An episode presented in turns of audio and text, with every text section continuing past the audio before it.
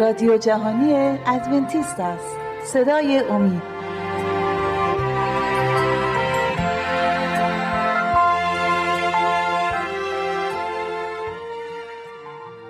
بینندگان و شنوندگان عزیز صدای امید سلام عرض می‌کنم. با 28مین برنامه از سری برنامه‌های مروری بر زندگی عیسی مسیح در خدمت شما عزیزان و مهمان شما عزیزان هستیم.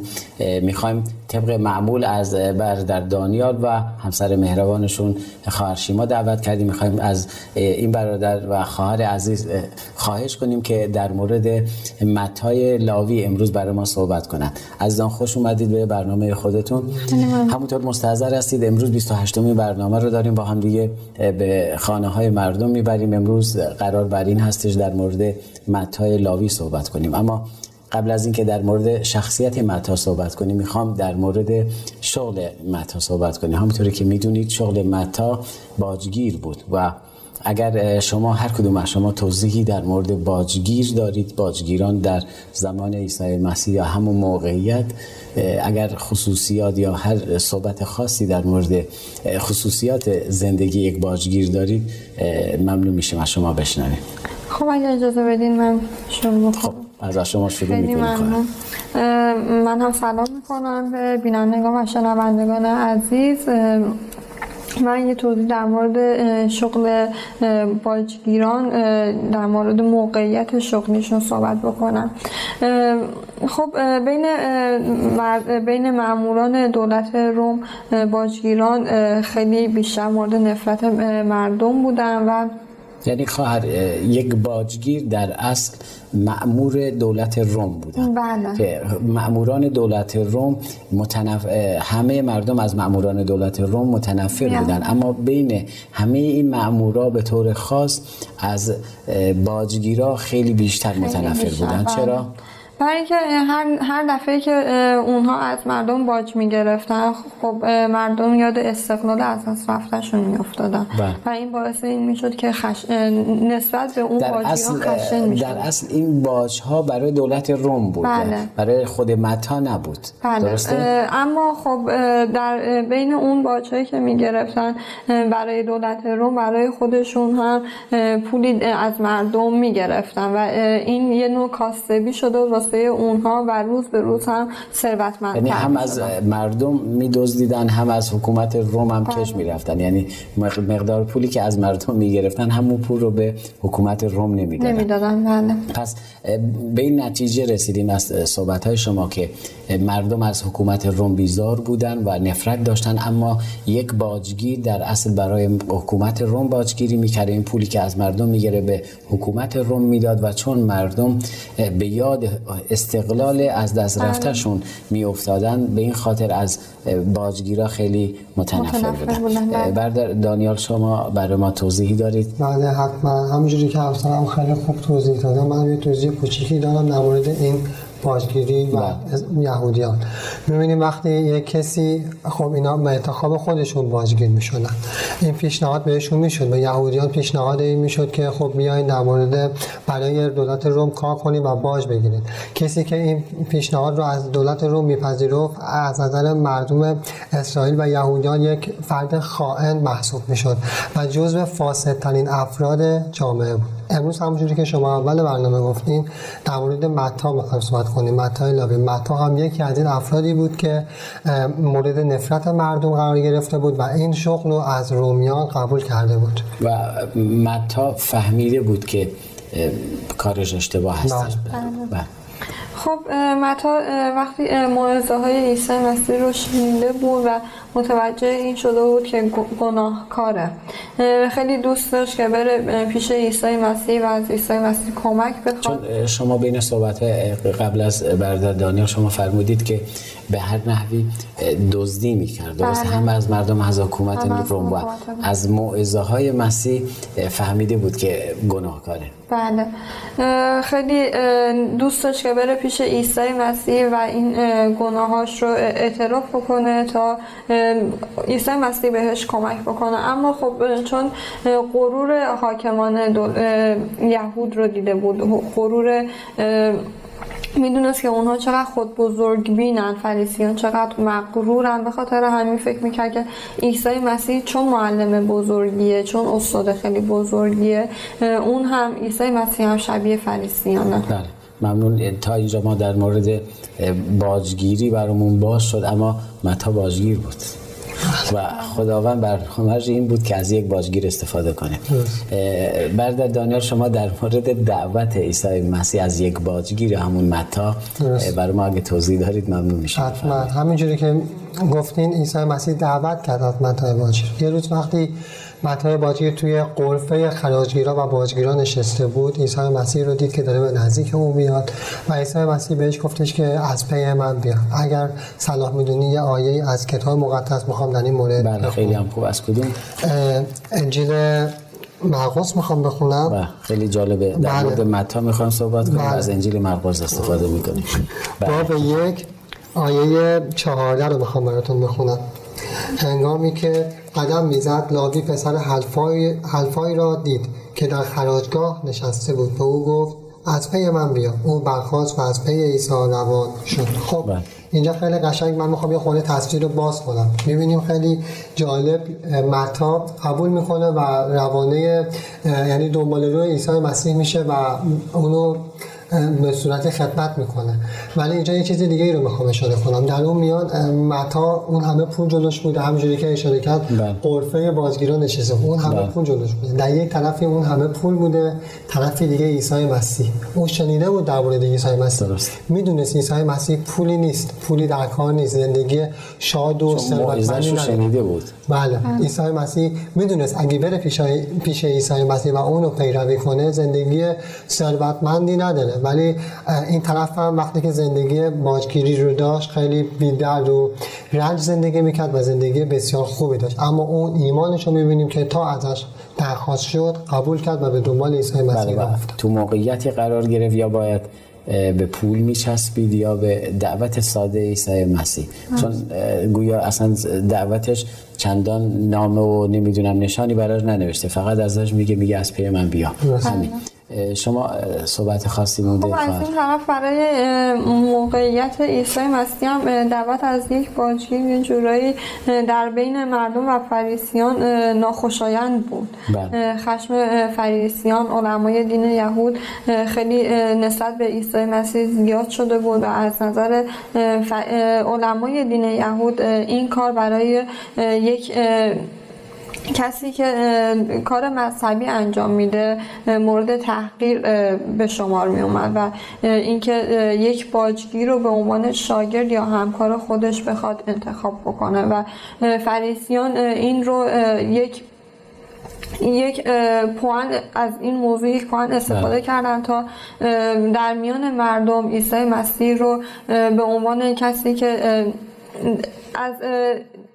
از خداوند هیچی نمیدونه و اینکه از طرف خداوند نیست میخواستن مردم رو تحریک بکنن، چون به یک باجگیر این اجازه رو داده بود که پیرو او بشه. دانیال جان ما همه میدونیم اگر موقعیتی برامون پیش میاد خداوند رو انتخاب میکنیم یا برای خداوند میخوایم قدمی برداریم، قطعا خداوند برکاتی برای ما خواهد داشت و متی برای قسمت بعدی زندگی چه کار کرد؟ متی که پیرو مسیح شد و همونطوری خواهرمون فرمودن همچین عواقبی در پیش داشت، اما متی چه کار کرد؟ خب قبل از این آخر صحبت ما اجازه بدید که متی چه کار کرد، ولی قبل از این هم در مورد منفی بودن این دعوت عیسی مسیح صحبت کرد. من میخوام طرف مثبتش هم بگیریم. خب عیسی مسیح از یک خراجگیر دعوت کرد. خب قاعدتا اون موقع یه دونه خراجگیر، اونم متی لاوی نبوده، خراجگیرای زیادی بودن. این کارش باعث شد که نظر خراجگیرا و باجگیرای دیگه هم جلب عیسی مسیح بشه و به سوی معلمای آسمانی برن. خب اونا دیدن خب چقدر خوبه یکی از همکاراشون که این کار انجام میداده دعوت رو پذیرفته و عیسی مسیح رو دعوت کرده. اینا خیلی خوششون اومد و یه میتونم بگم بشارتی شد برای دیگران، برای دیگرانی که همین کار باجگیری رو مثل متی لاوی انجام میدن. متی خیلی خوشحال بود از این موضوع که دعوت شده به عنوان اینکه با عیسی مسیح همکاری کنه و شاگرد او باشه و تصمیم گرفتش که به خاطر اینکه اون رو به خویشاونداش و به همکاراش معرفی کنه بله. یه مهمونی ترتیب بده تا عیسی مسیح رو به همه کسایی که اون رو میشناسن معرفی بله. پس کاری که متی انجام داد در اصل این بود همه دوستا و رفیقای خودشون متی میدونست از قوم یهود از اون بعدشون میاد و این ور قضیه مسیح رو دید که از یک کسی دعوت کرده که منفور قوم یهود هستش و همین دید باعث شد که بره همه دوستاشو به حضور عیسی مسیح بیاره و حتی یک مهمانی بزرگ برپا میکنه و همه دوستاش رو به حضور عیسی مسیح میاره و یک مهمانی برپا میکنه. شیما جان شما در این مورد صحبتی دارید؟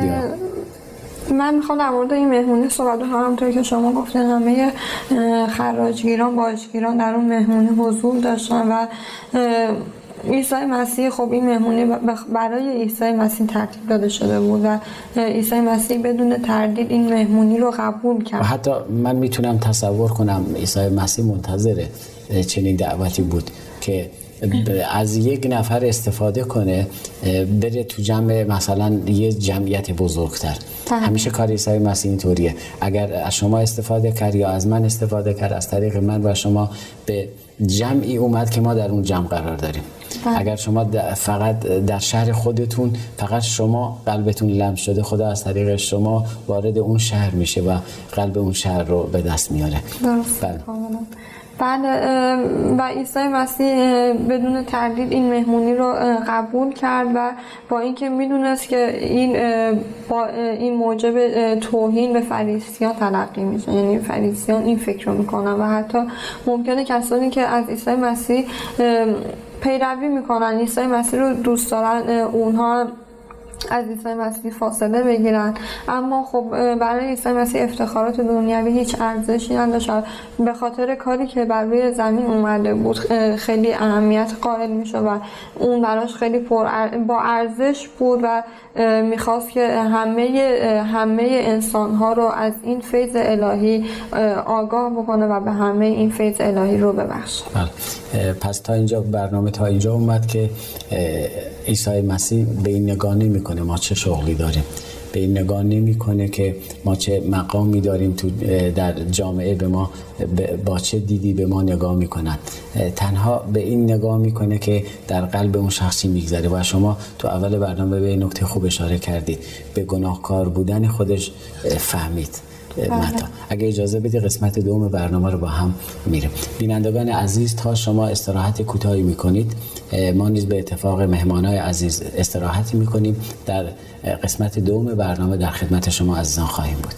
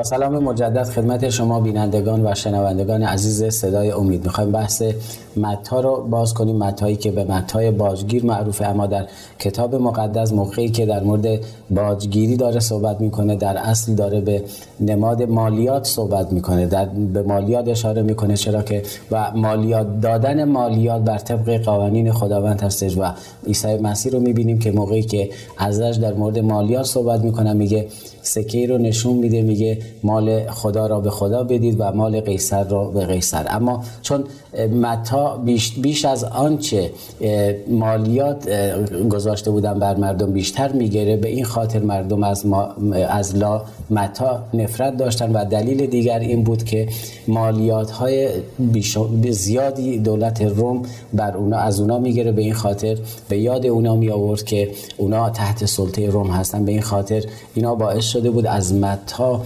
نفرت داشته باشن. عزیزان ما برنامه رو ادامه میدیم، با هم دیگه به ضیافت متاع رسیدیم. خب همیشه فریسی‌ها دنبال ایرادی بودن که از عیسی مسیح بگیرن و اینجا براشون مهیا شده بود و میان به یه صورتی میان شاگردان مسیح رو وسوسه میکنن. دانیال جان اگر شما در این مورد صحبت خاصی داریم ممنون میشیم از شما بشنویم. همین که شما فرمودین کاهنان میان متوجه میشن از اینکه عیسی مسیح همون معلم آسمانی که اومده در حضور در مهمانی متاع لاوی حضور پیدا میکنه، اونا این بار میخوان از شاگردان عیسی مسیح استفاده کنن تا اون رو از عیسی جدا کنن. یه خورده برگردیم به عقب‌تر. این کاری بود که شیطان در عصیانش در آسمان انجام داد. همون کاری که شیطان کرد، فرشته‌های خداوند رو از خداوند جدا کرد و نفاق انداخت. ما اینجا می‌تونم یه مثالی بزنم. هر کسی که این قصد داره که جدایی بین افراد بندازه، از این روحیه شریرانه شیطان داره اطاعت می‌کنه. ما اینجا می‌بینیم که شیطان بر اونها تسلط پیدا کرده بود و اونها این قصد داشتن که برن و شاگردان عیسی مسیح رو از عیسی مسیح جدا کنم و این نفاق ایجاد کنم. همون ترفند شیطان که در آسمان 1/3 فرشته‌ها رو از حضور خداوند دور کرد، اینجا قصد این رو داشت که یاران مسیح رو بر ضد عیسی مسیح بشورانه. بله شما مثل که مطلبی دارید شیما جان، ممنون میشم از شما بشنوم. فریسیان اومدن به شاگردان عیسی گفتن که چرا استاد شما با باجگیران و خراجگیران سر یک سفره میشینه و با اونها غذا میخوره. و اینجا عیسی مسیح وقتی که این صحبت رو این سوالها رو شنید منتظر نمون تا شاگردان جواب بدن و خودش جواب اونها رو داد که من میخوام از انجیل مرقس جوابشون رو بده. بخونن جواب عیسی رو از باب 2 از آیه 16 اگر اجازه بدین من بخونم. بله بفرمایید. چون علمای دین که فریسی بودند عیسی را دیدند که با گناهکاران و خراجگیران هم سفره است. به شاگردان وی گفتند چرا با خراجگیران و گناهکاران غذا می‌خورد؟ عیسی با شنیدن این سخن به ایشان گفت بیمارانند که به طبیب نیاز دارند نه تندرستان. من نیامدم تا پارسایان بلکه تا گناهکاران را دعوت کنم. اینجا می‌بینیم که عیسی مسیح در مورد کاری که به خاطرش از آسمان بر زمین اومده به اونها باز گفت و گوشزد کرد بهشون. خب و اونجا داشت اینو بهشون میگفت اگر شما احساس میکنید نیازی به توبه نداری خب قطعاً به میان شما نخواهم اومد. اینا احساس میکنن نیاز به توبه دارن و من در میان اینا هستم. برادر دانیال شما مثل اینکه می‌خواستید صحبت بکنید. بله اینجا می‌بینیم عیسی مسیح جواب خیلی سفت و محکمی بهشون میده. همونجوری که می‌دونیم ما صحبت کردیم توی برنامه‌ها گفتیم که همیشه یهودیان و علمای دین خودشون رو برتر از همه می‌دونن و حتی غیر یهودیان رو مشرک می‌خوندن. اینجا عیسی مسیح با این آیه که همسرخون با این حرفی که زد کاملا تونست جواب اونا رو بده، چون اونا ادعا می‌کردن ما سالمیم و نیازی به طبیب نداریم، نیازی به منجی نداریم. همچین چیزی رو داشتن میگفتن، گفتن ما بیگناهیم. عیسی مسیح خیلی قشنگ و واضح گفتش من برای کسایی اومدم که گناهکارن نه کسایی که پارسا هستن. و خیلی خوب جوابشون رو داد. اما مرحله بعدی رو نگاه کنیم. فریسی‌ها ساکت نمیشینن، از شاگردان مسیح استفاده کردن، دیدن به جایی نرسیدن و این بار میان لول بعدی برنامه‌شون رو میان رو شاگردان یحیی ایجاد میکنن و با شاگردان یحیی میان اونا رو وسوسه میکنن. در این مورد از کلام خداوند خوندید، مطمئنم برای ما مطلبی دارید. اگر چیزی در ذهنتون هستش، مطلب خاصی در ذهنتون هستش، دوست دارم از شما بشنوم شیما جان. خب همونطور که شما گفتین رفتن به سراغ شاگردان عیسی و میخواستن عیسی رو با شاگردانش از هم جدا بکنن، اما نشد، نتونستن و حالا این بار اومدن به سراغ شاگردان یحیی. خیلی جالبه، میبینیم که فریسیان، کسانی که یحیی رو به عنوان یک مرد دیوانه خطاب میکردن و اون رو مسخره میکردن، این بار به خاطر اینکه کار خودشون رو پیش ببرن در مقابله با عیسی مسیح اومدن به سراغ شاگردان یحیی و میخواستن اونها رو بر علیه استاد و استادشون تحریک بکنن و اومدن بهشون گفتن که عیسی مسیح ببینین داره مخالف آیین یهود کار انجام میده و داره تبلیغ میکنه. بله. و میبینیم که شاگردان یحیی رو بر علیه عیسی مسیح تحریک کردن. بله. دانیال جان شما صحبت خاصی دارید؟ اینجا یه اشاره من میخوام بکنم به اینکه خب شاگردان یحیی هم مثل یه جورای فریسیان بودن، تقریبا میتونم بگم عین هم بودن، چون درک نکرده بودن رسالت عیسی مسیح به هیچ عنوان درک نکرده بودن. ما یه صحبتی هم کردیم، گفتیم یحیی هم یه شکی پیش اومد و یحیی هم تا حدودی درک نکرده بود. جا داره اینو بگم هنوز اونا یحیی رو بالاتر از عیسی مسیح میدیدن. بله، به همین دلیل اتهاماتی که فریسیان به عیسی مسیح زده بودن و سراغ اون شاگردان یحیی اومدن تا حدودی گفتن پیش خودشون فکر کردن، گفتن شاید درست باشه. بعد اونا مثل فریسیان تقریبا زندگی میکردن، یعنی بر این اعتقاد بودن که فریسیان هم همینطوری بودن، بر این اعتقاد بودن به خاطر اعمالشون میتونن پارسا بشن و نیازی به منجی رو احساس نمیکردن. اونا حتی مثل فریسیان خیلی از آیین‌ها و شریعت‌ها رو اجرا میکردن. مثلا یکی شما میخوام براتون مثال بزنم، آیین شریعت روزه بود، اونا روزه میگرفتن، هفته دو روز رو همینجوری که گفتیم شریعت‌های یهودیان گذاشته بودن، احادیثی اضافه کرده بودن که دشوار بود انجام دادنش. یکیش مثلا روزه بود، هفته دو روز کاملا روزه می‌گرفتن و شاگردان یحیی تعمید دهنده هم دقیقاً مثل همونا عمل می‌کردن، میومدن هفته دو روز روزه می‌گرفتن. بله، شما از روزه گفتید، میخوام از شیما برام باز کنید. دانیال در مورد روزه صحبت کردن، ملاقاتی رو ما می‌بینیم بین شاگردان یحیی همونطوری که دانیال از روزه گفتن و این ملاقات رو با عیسی مسیح در مورد روزه انجام میدن. در این مورد اگر شما صحبت کنید ممنون میشیم.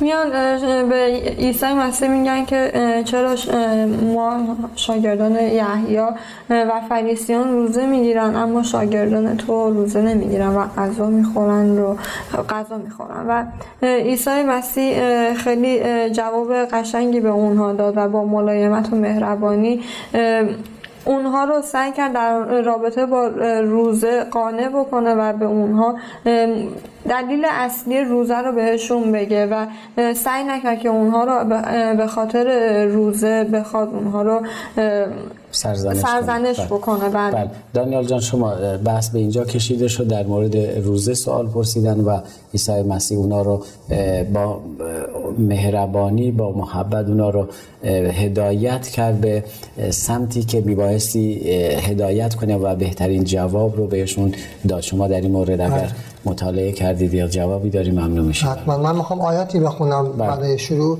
از انجیل مرقس میخوام بخونم. بله.